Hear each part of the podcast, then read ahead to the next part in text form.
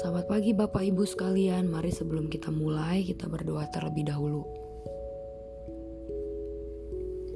Selamat pagi Tuhan Yesus. Terima kasih Tuhan buat pagi hari ini untuk kesehatan yang kami boleh terima, untuk hari baru dan juga untuk setiap tenaga yang boleh Tuhan pulihkan lewat istirahat kami. Saat ini kami juga bersyukur Tuhan akan menyapa kami lewat kebenaran firman-Mu. Kiranya Tuhan boleh hadir dan menolong kami untuk boleh mengerti dan juga untuk melakukan. Terima kasih ya Roh Kudus, di dalam namamu kami berdoa. Amin.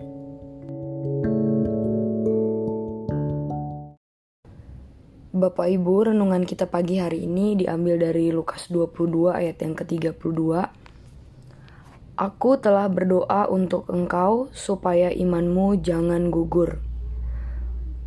Renungannya dari 28 Juli saya bacakan. Kristus membela umatnya seperti seorang pengacara yang terlemah dibelanya dari incaran iblis yang berusaha membinasakan mereka. Tidakkah ini seperti merampas mereka dari api? Bahwa kita tidak dipunahkan sepenuhnya semata-mata karena kemurahan Bapa dia baik, panjang sabar, dan penuh kemurahan. Dia tahu kita sakit, lemah, dan mudah tergelincir, tersandung, dan jatuh. Hatinya tertuju kepada kita, dan Dia mengukur dengan teliti penderitaan kita agar kita tidak tenggelam. Dia tidak membalas setimpal dengan kejahatan kita karena kita tidak sanggup menanggungnya. Dia memperpanjang kesabarannya sampai batas maksimal dia akan memperhitungkan apa yang cuma sedikit pada kita sebagai banyak. Dia mengampuni jiwa umatnya dan menyalahkan kedagingan mereka. Kristus Sang Pembela adalah sahabat kita dan sesungguhnya dia memang membela kita. Demi kebaikan kita, Kristus bersyafaat bagi umatnya yang lemah untuk melawan iblis. Bukankah kita diselamatkan dari dosa oleh anugerah? Ia telah mengaruniakan kepada kita roh penuh anugerah untuk menolong kita, karena kita tidak mampu melakukan apa yang baik. Allah mengenakan kebenaran Kristus untuk menutupi keterlanjangan kita. Kita sendiri tidak berjasa. Allah mengizinkan kita untuk menumpang di, di pangkuan Kristus menuju pemakaman, dan dari sana dalam pangkuan para malaikat kita dibawa ke surga. Yesus anak Allah adalah kepala, imam, pembela, juru selamat, dan nahkoda kita.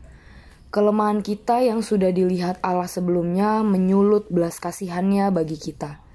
Dan ia merancang banyak hal bagi kelepasan kita. Kita telah melihat bagaimana manusia menyediakan kebutuhan anak-anak mereka yang paling lemah dan tak berdaya. Demikian pembela kita mengumpulkan anak-anak domba miliknya dan membawa mereka ke pangkuannya. Kita melihat mata yang berkaca-kaca dari orang tua yang membongkar dompetnya untuk mencari apa yang bisa dilakukan bagi anaknya yang sakit. Kristus bersyafaat bagi kita di dalam kelemahan kita melawan setan, dan Yang Maha Kuasa merindukan kita dan membungkus kita dengan belas kasihannya. Apabila Allah nanti menyingkapkan segala sesuatu, kita akan melihat betapa seringnya ia membela kita dan telah menebus kita melalui pembelaannya. Kekristenan memang menarik. Ketika ada banyak kepercayaan di dunia ini yang memerintahkan umat untuk berdoa bagi keselamatan para pemimpin rohaninya, berbeda sekali dengan iman kita. Justru Tuhan Yesus tidak pernah meminta para pengikutnya mendoakan keselamatan dirinya, karena ia sendiri adalah Sang Juru Selamat. Pertanyaannya, mengapa Yesus mendoakan kita? Ada banyak alasan mengapa Yesus mendoakan kita. Dalam renungan yang sudah saya baca tadi, ada satu alasan mengapa Yesus mendoakan kita, yaitu karena kita masih tinggal di dalam dunia. Dunia dirasakan tidak aman karena begitu banyak godaan yang akan mengantar kita jatuh ke dalam dosa. Padahal, sekecil apa pun dosa dapat menjadi batu sandungan untuk memasuki kerajaan Allah. Oleh karena itu, Yesus berdoa untuk kita. Memang kita telah dipisahkan dari kawanan serigala yang setiap saat menerkam kita. Tetapi karena manusia itu sifatnya lemah, memang dengan sendirinya ia harus dibantu. Belum lagi Alkitab mengatakan bahwa perjuangan kita bukanlah melawan darah dan daging, tetapi melawan pemerintah-pemerintah, penguasa-penguasa, penghulu-penghulu dunia yang gelap ini, dan melawan roh-roh jahat di udara. Apalagi kita hidup di Indonesia yang makin lama juga makin banyak pemikiran-pemikiran yang tidak seturut dengan kebenaran firman Allah pemikiran ateis, agnostik, dan kita hidup dikelilingi dengan orang-orang yang memiliki keyakinan spiritual yang salah dan berbeda dengan kita. Untuk alasan inilah Kristus berdoa buat kita. Tetapi tentu saja ada hal yang harus kita juga lakukan. Kita juga harus bekerja sama dengannya. Yesus berdoa untuk kita, tetapi kalau kita sendiri juga tidak berbuat apa-apa, maka tetap saja ada kemungkinan kita jatuh di dalam dosa. Lalu apa yang bisa kita lakukan? Roma 10 ayat yang ke-17. Jadi iman timbul dari pendengaran dan pendengaran oleh firman Kristus. Iman nggak tumbuh begitu saja. Kita perlu mendengarkan firman Tuhan, merenungkan, dan melakukannya. Kalimat-kalimat di Alkitab itu hidup di dalam hati kita.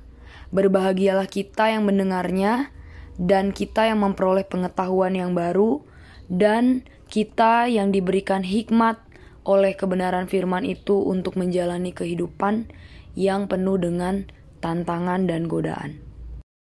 Dalam renungan yang tadi sudah kita dengarkan, ditutup oleh sebuah kalimat yang buat saya pribadi cukup menyentuh. Dikatakan di situ pada saatnya nanti Suatu saat ketika kita bertemu dengan Tuhan, kita akan dibukakan dan akan melihat betapa seringnya Allah membela dan menolong kita.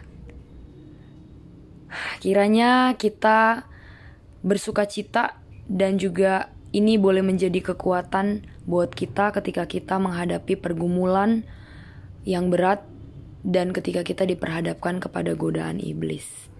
Kiranya Tuhan memberkati kita semua.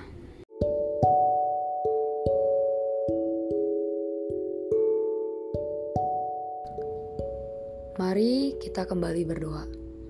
Tuhan Yesus, terima kasih Tuhan untuk renungan dan juga firman-Mu. Terima kasih kami sudah mendengar, biarlah ini boleh menjadi kekuatan dan juga semangat buat kami. Yaitu ketika kami menghadapi kehidupan yang tidak mudah di tengah-tengah dunia dengan segala dosa dan juga pikatnya menuju kebinasaan, kami bersyukur Tuhan berdoa dan bersyafaat buat kami supaya kami tidak menjadi lemah dan iman kami tidak gugur. Bahkan ketika kami mungkin jatuh dan juga tergoda, kami bersyukur Tuhan memberikan belas kasihan dan juga menyediakan ampunan-Mu buat setiap kami. Terima kasih Tuhan. Saat ini Tuhan, kami serahkan sepanjang hari ini. Kami juga tadi sudah berdoa untuk beberapa pokok doa.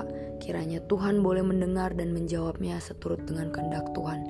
Ampuni sekali lagi Tuhan dosa pelanggaran kami. Terima kasih Tuhan Yesus. Di dalam namamu kami berdoa. Amin.